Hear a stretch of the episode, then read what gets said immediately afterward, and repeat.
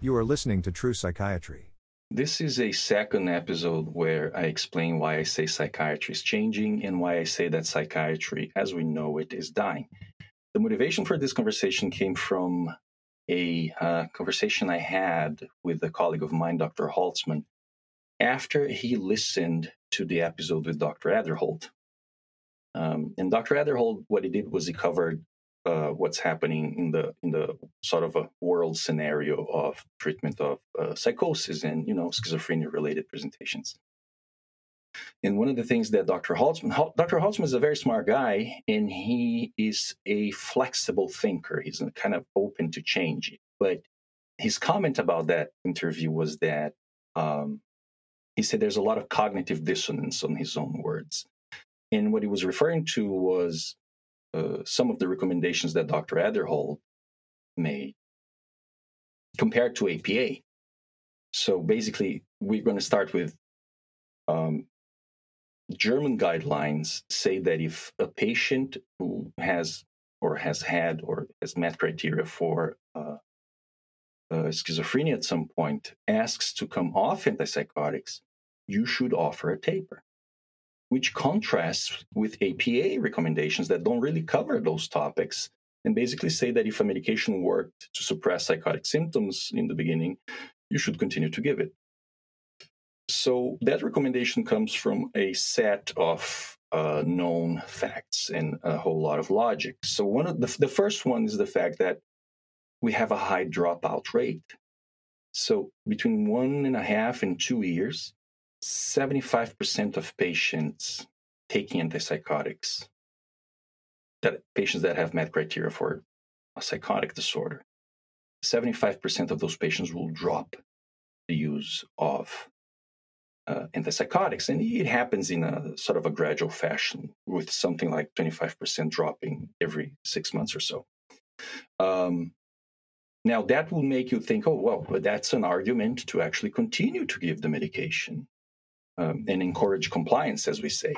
Um, the limitation with that is not only, and gladly, we have no means to do so, um, also, there's something called antipsychotic uh, hypersensitivity psychosis. And what that is, is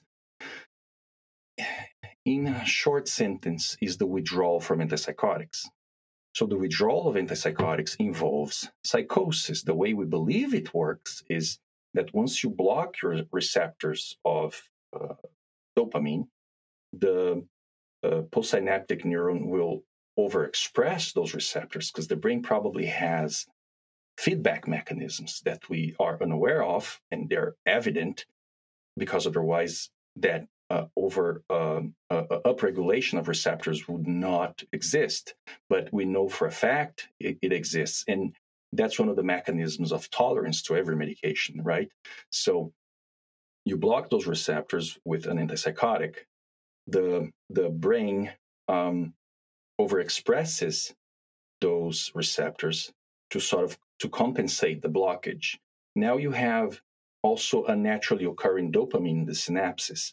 Once you remove the, the, the blockage of the receptors once you remove the medication, which could be caused even by natural fluctuations in the in the in the levels of those medications according to maybe one missed dose or the proper metabolism of the drug itself. Um, but once you remove that blockage, now you have an excess of receptors. And that excess of receptors with the available naturally occurring dopamine will result in an increased dopaminergic tone in the brain. Now, an increased dopaminergic tone is what we achieve when we do a lot of cocaine or uh, take a lot of Adderall. And we know that those two things will lead to psychotic symptoms. So, not surprisingly, the withdrawal from antipsychotics is associated with psychosis. Even we know that can happen even if someone have, have never ha- uh, has uh, have never uh, uh, experienced psychosis before in his life. Just the plain withdrawal of antipsychotics may involve psychosis. Um, so knowing that and that that knowing that this is an actual phenomenon, this is a real thing, uh, and knowing that a lot of patients will uh, uh, stop medications uh, abruptly, and knowing that that is a recipe for disaster when it comes to uh, readmissions and things like that. Um, well, now starts making sense that if a patient requests for a taper, we should actually offer a taper, and it should be a very slow taper, right? Um, because a fast taper could result in um, um, in uh, an exacerbation or uh, a resurgence of uh, psychotic symptoms. Now, we know that the efficacy of the antipsychotics is not wonderful, and there are there's a this, there's a big study being conducted right now, one of three maybe, called Hamlet, where they are trying to answer the question if we should or should not continue antipsychotics chronically. Now, this question is a very complicated one because if you have a good response to treatment, how long are you supposed to keep taking? If you take into account your training in this country and my training, we were said that it came to stay. Psychosis came to stay, and the patients have to take medications all their lives. But the data to confirm that impression is really not there. And someone's going to say, well, you know, there were taper studies, and I'm going to cover one of them. Um, and there's evidence of efficacy in the beginning of the treatment that is clear, right? And we're going to question what those parameters of efficacy are. Um, but also, there's not a lot. We didn't we, we, we didn't pay too much attention in those studies of discontinuation to the taper itself, because a fast taper would confirm the hypothesis wrongfully, but it would confirm our thoughts that okay he should have stayed on medication but a very slow taper could prove us wrong. And in fact, it seems to do. So, um, so the question of how well antidepress- uh, antipsychotics work in the long term um, also uh, leads to other questioning. One of them is what are the parameters of treatment success that we're looking for?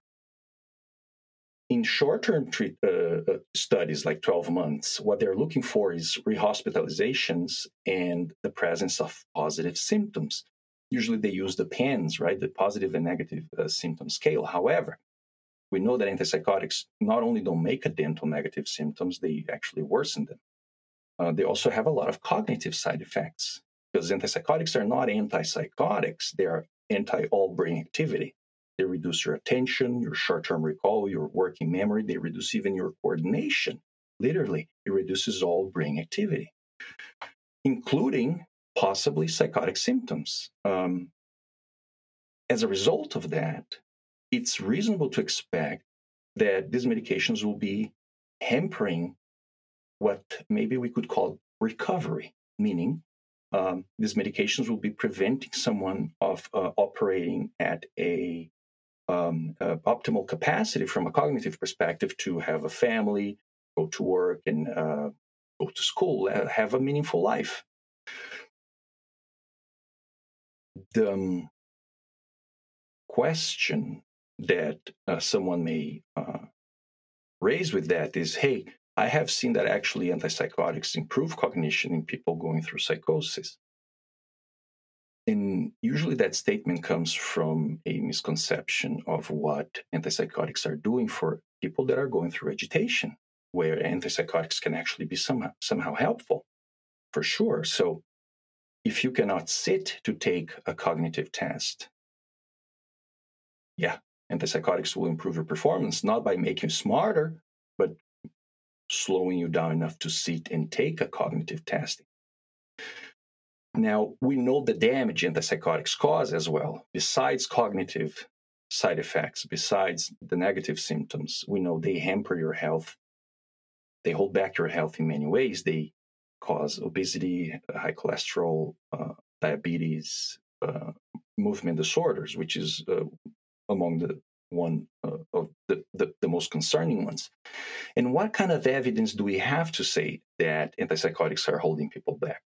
So there's this Japanese meta-analysis that uh, reviewed maybe two dozens or more of um, uh, discontinuation uh, studies. Basically, they took a bunch of uh, studies where antipsychotics were being tapered, and and the tapers were not done like with particular attention. You know, they're they're fairly fast, but and what they found is that once the um, uh, the doses of the antipsychotics went below equivalents of uh, four milligrams of Haldol. Four milligrams of Haldol. Think about it. How many patients you have had on four milligrams of Haldol or 200 milligrams of Thorazine? Okay, that's the equivalence uh, regarding um, dopamine blockage. Um, once the, the doses were went below that level, patients started to have more admissions. Again, two things all the way from the top dose that they were taking, rarely four or five, usually 10, 20, even more, um, equivalents of Haldol. Um, and which, to give an idea, for olanzapine is 7.5 milligrams. Um, so basically, from there to this, from the top dose to the dose where they started to have more admissions on average, which was this equivalence of 4 milligrams of Haldol, all patients started to have improvement in cognition and functioning. Now, this piece of information is very important. It means, at the very minimal, that we are overprescribing our patients. And that is very concerning. If there is a chance that these medications are helpful at a lower dose, but passing that dose, we're actually hurting our patients, I would like to know. I would like to practice psychiatry taking that into account. Now, APA recommendations come usually from short term studies, with a few exceptions. In short term studies, you are trying to suppress positive symptoms. Hearing voices, for example, you're suppressing agitation, and you're preventing hospitalizations. But those two criteria together are hardly reflective of what I would like to do for my patients as a doctor. Meaning that even though psychiatry has divorced itself from psychology, and um, it's fair to say, unfortunately, that psychiatry is a um, psychiatry is a is a medical field that has no values we have detached ourselves from the philosophical part. What do we want for our patients? What is our goal? What is our overarching goal with this thing? Do we want them to just avoid the hospital and not hear voices? Is that what we do? Or is there's a value to say, no, I want them to have a full, meaningful life. And I'm willing to do whatever it takes within this domain of drugs and psychotherapy to help them to get there. I'm not just focused on suppressing symptoms. Why do I say that?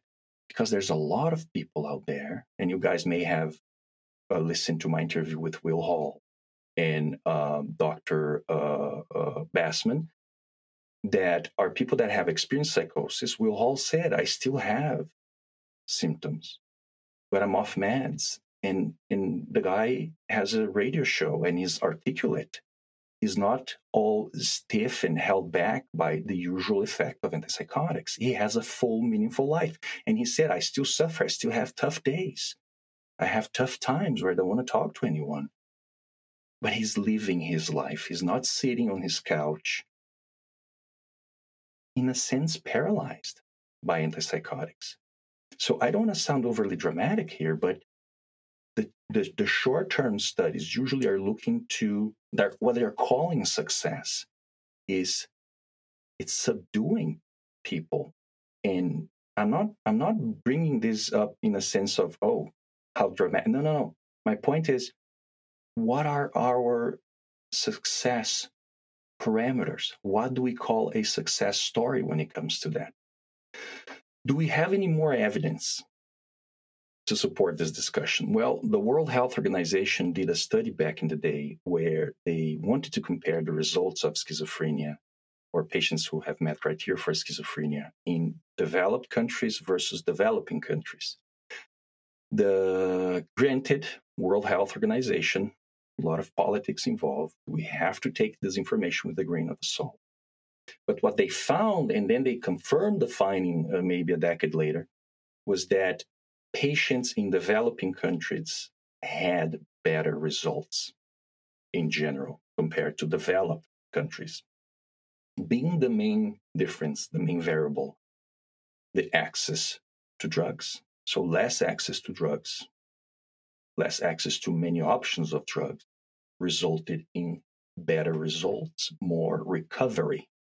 Um, you know, having a job, a family, a, a schooling, having an actual life, which clearly, clearly contrasts with the majority, not all, but the majority of patients that we see in psychiatric units or that we keep in outpatient uh, care with, with higher doses of antipsychotics.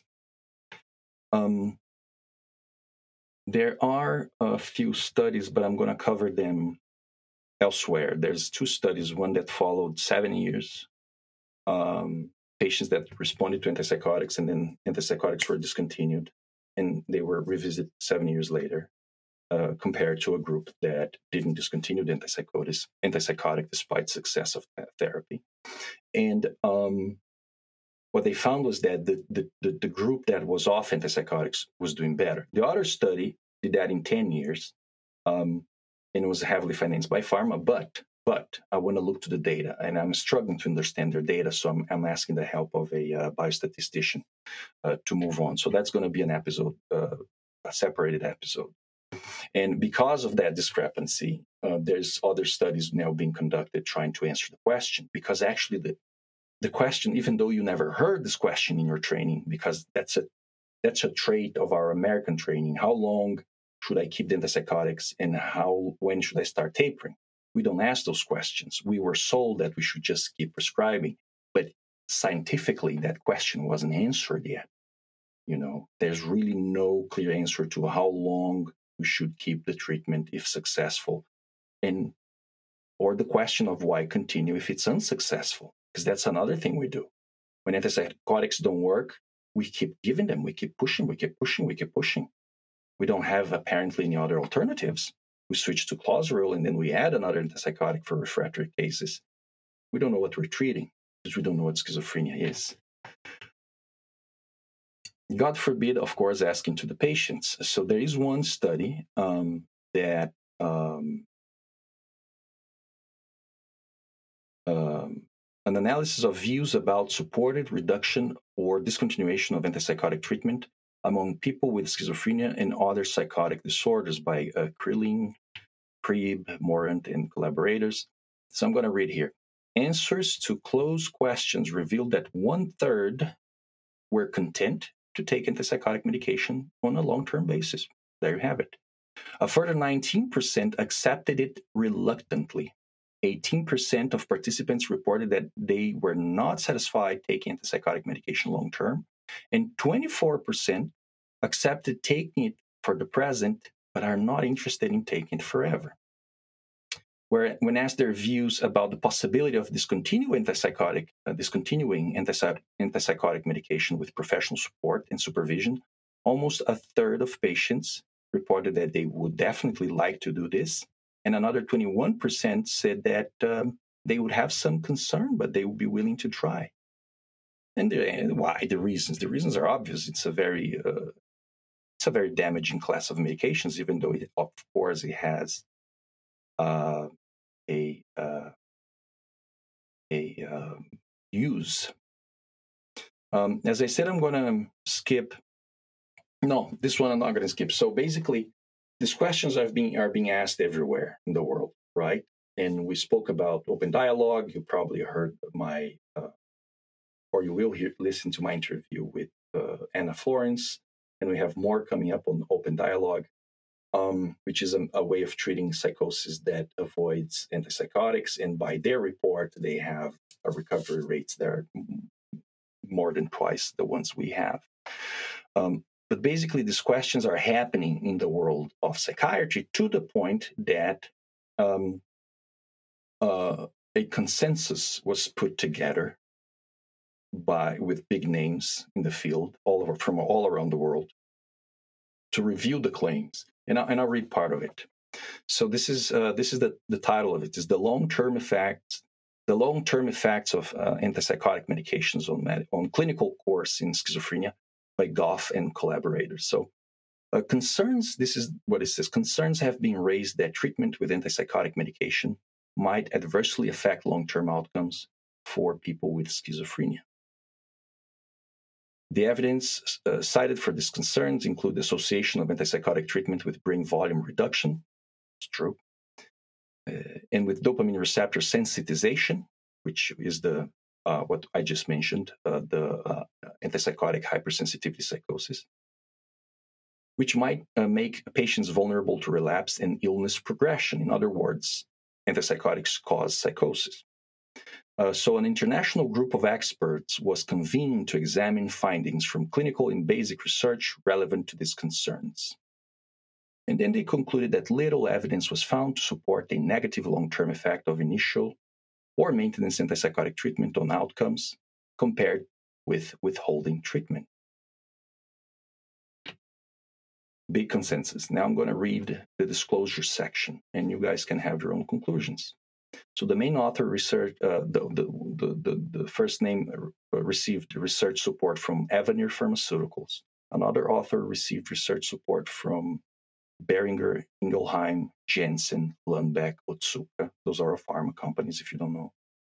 Also got honoraria for serving as a consultant and on advisory boards for Allergan, uh, Sumitomo, Gedeon Richter, Janssen, Lundbeck, Otsuka, Takeda, and Teva is a had uh, speakers fees and travel support from AOP Orphan, Dainippon Sumitomo, Gedeon Richter, Janssen Lundbeck, Pfizer, Otsuka, and Teva. Another author receives research support from Allergan, BioAdvantex, Genentech, and Otsuka.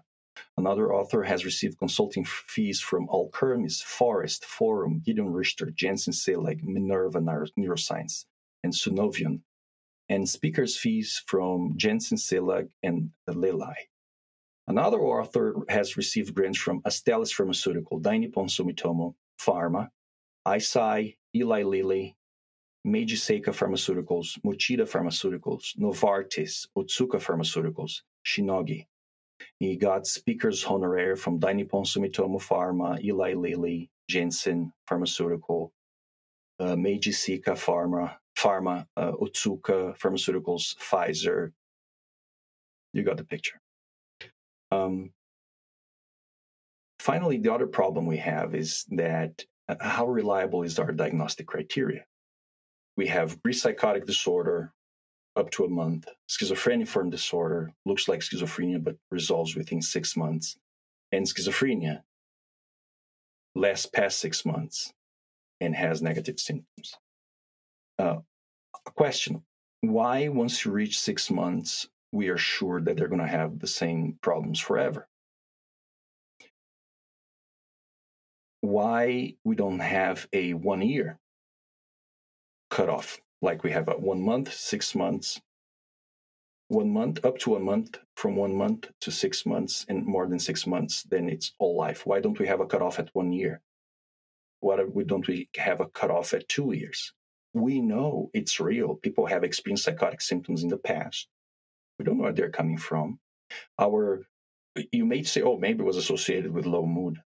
Who's to say is the same or is not the same thing? We don't know what causes schizophrenia. So we know some people are going to say, and I have in my personal relations in this field because of the people I talk to, they're going to say, for me, antipsychotics were very important and they're still important because they suppress a very limiting psychosis. But I also have a lot of people that I know, and I keep knowing more, that no, they did better off antipsychotics. But that's not how we offer this treatment. What I'm trying to say is that it doesn't seem that we have enough uh, uh, uniformity. It's not a homogeneous presentation, first of all. You're not going to find two schizophrenias that are the same thing. And we don't have a same response to treatment. It's very individualized. And it may be useful some points, but not all the time. But then, if you take into consideration the, the, the sensitization of the receptors, um, the difficulty with tapering those medications, we have to ask ourselves should we be giving this drug to everyone as we do? Should we should we change the way we do it? Should we give smaller doses? Should we focus on tranquilization instead of symptom suppression? Unless the patient asks for it, of course, and he says, Listen, I need to suppress the symptom because I cannot live with it. What if the patient says, I can live with it? I prefer to live with it. Shouldn't we be considering these questions? And if, and if we're not, and I know we're not, why not? Now, were you, this is my last question, is were you aware of these discussions? Were you aware these discussions are happening? Or were you aware that we don't have a scientific answer, that we have contradictory uh, research saying is good in the long term, is not good in the long term? Were you aware of that? And if you're not aware of that, what were you aware of? And then ask yourself if you didn't hear of these studies that contradict um, our commonly held beliefs in the field involving psychosis, who is financing the studies that you get in touch with? Who's financing the rationale that we are taught and that we apply on our daily uh, practice? It's very anxiety provoking for me, particularly because I don't want to hurt people. We are mental health professionals. What are we trying to do? We cannot, we have to stop pretending that psychiatry is a medical field like any other medical field. It is not. It's way more complex by the nature of what we do and involves philosophical questions that maybe other medical fields don't. Anyway, thank you for listening to True Psychiatry. You can find this episode on YouTube and in all podcast platforms.